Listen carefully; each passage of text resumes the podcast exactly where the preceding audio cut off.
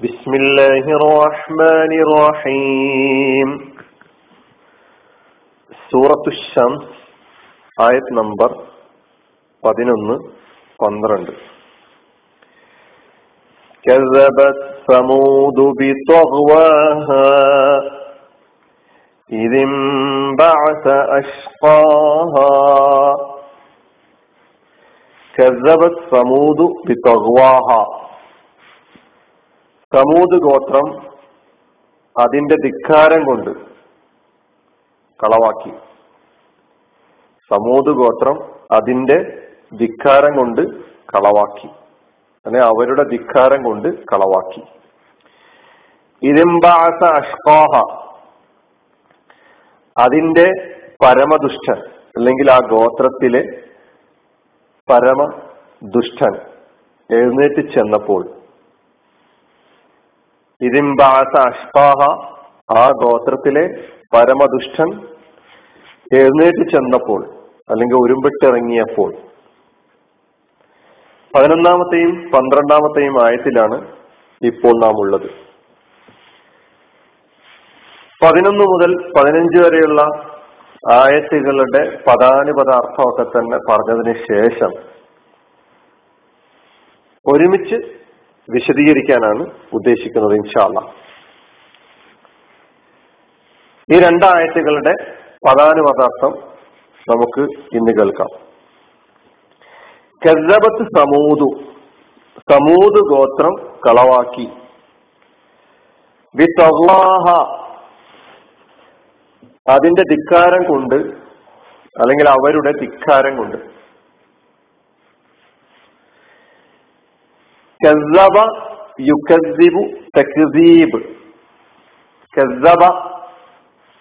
ഫിഴലാണ് അതിന്റെ സ്ത്രീലിംഗ രൂപമാണ്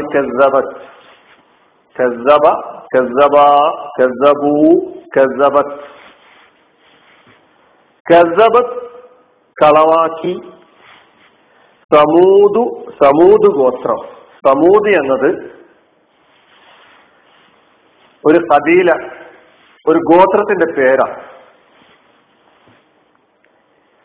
മേൽ അറബ് അൽ ബായിദ പൗരാണിക അറബ് ഗോത്രമാണ്.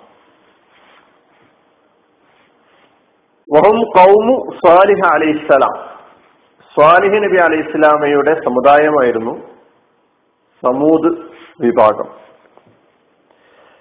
കാലത്ത് മസാക്കിനുഹും അൽ ഹിജിർ. ഹിജിർ എന്ന പേരിൽ അറിയപ്പെട്ട പ്രദേശത്താണ് അവർ താമസിച്ചിരുന്നത്. മദായിന് സ്വാലിഹ് എന്ന പേരിൽ ഇന്ന് ആ പ്രദേശം അറിയപ്പെടുന്നു.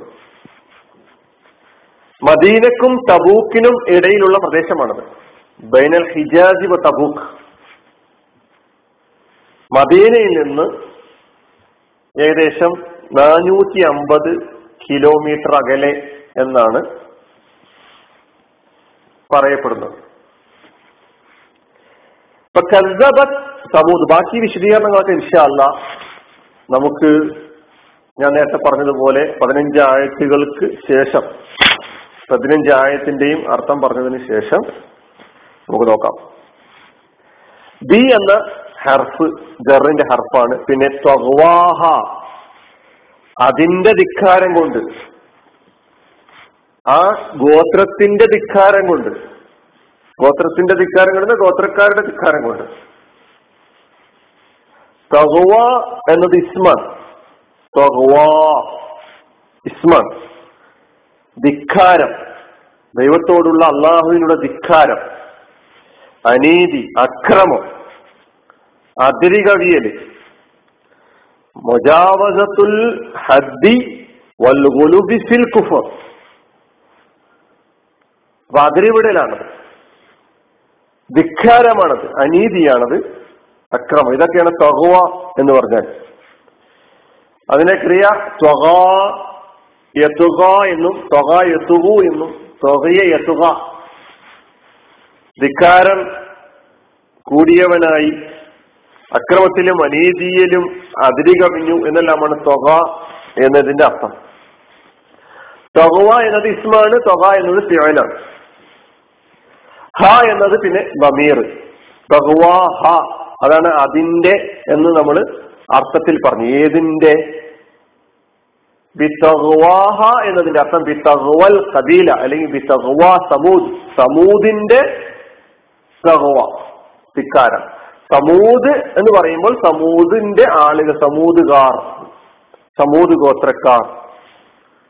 അപ്പൊ ഹ എന്നുള്ള മീർ നമ്മൾ അങ്ങനെ മനസ്സിലാക്കണം.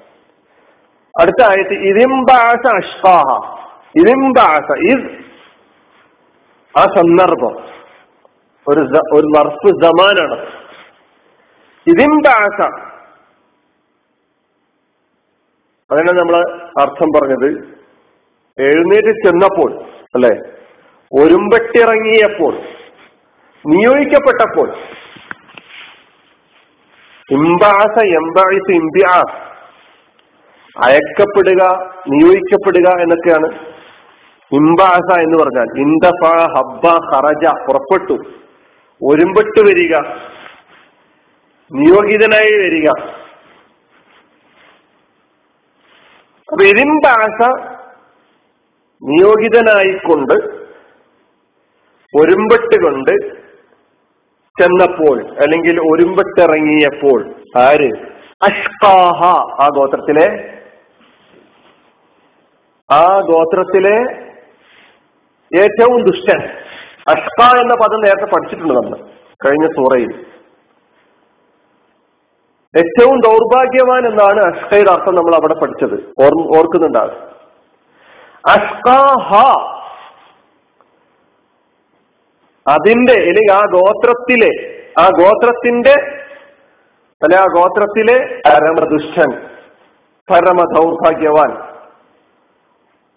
ഒരുമ്പെട്ട് ചെന്നപ്പോൾ എഴുന്നേറ്റ് ചെന്നപ്പോൾ നിയുക്തനായിക്കൊണ്ട് ചെന്നപ്പോൾ നിയോഗിക്കപ്പെട്ടപ്പോൾ ആ നിയോഗിക്കപ്പെട്ട ആ സന്ദർഭം. എന്താണ് ഇതിന്റെ വിശദീകരണം?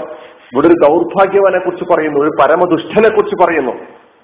അയാൾ അയാൾ നിയോഗിക്കപ്പെട്ടതിനെ കുറിച്ച് പറയുന്നു. എന്തിനു നിയോഗിക്കപ്പെട്ടു? സമൂത് ഗോത്രത്തെ കുറിച്ച് പറയുന്നു. സമൂത് ഗോത്രം കളവാക്കിയതിനെ കുറിച്ച് പറയുന്നു. ഇതൊക്കെ നമുക്ക് വിശദീകരണത്തിൽ മനസ്സിലാക്കാനുണ്ട്. അപ്പോ കസബത്ത് സമൂത് ഗോത്രം കളവാക്കി. ബിതവാഹ അതിന്റെ ധിക്കാരം കൊണ്ട് തിരുമ്പാസ അഷ്കാഹ. അതിന്റെ അല്ലെങ്കിൽ ആ ഗോത്രത്തിലെ പരമദുഷ്ടൻ എഴുന്നേറ്റ് ചെന്നപ്പോൾ അല്ലെങ്കിൽ ഒരുമ്പട്ടിറങ്ങിയപ്പോൾ ഇതാണ് ഈ രണ്ടായത്തുകളുടെ അർത്ഥം. ഇനി നമുക്ക് അടുത്ത ആയത്തുകളുടെയും അർത്ഥം പഠിച്ചതിന് ശേഷം വിശദീകരണത്തിലേക്ക് കടക്കാം. അലഹമുല്ലാ ഹർബിലാലമി അസ്സാം വലൈക്കും വാഹമത്തുള്ള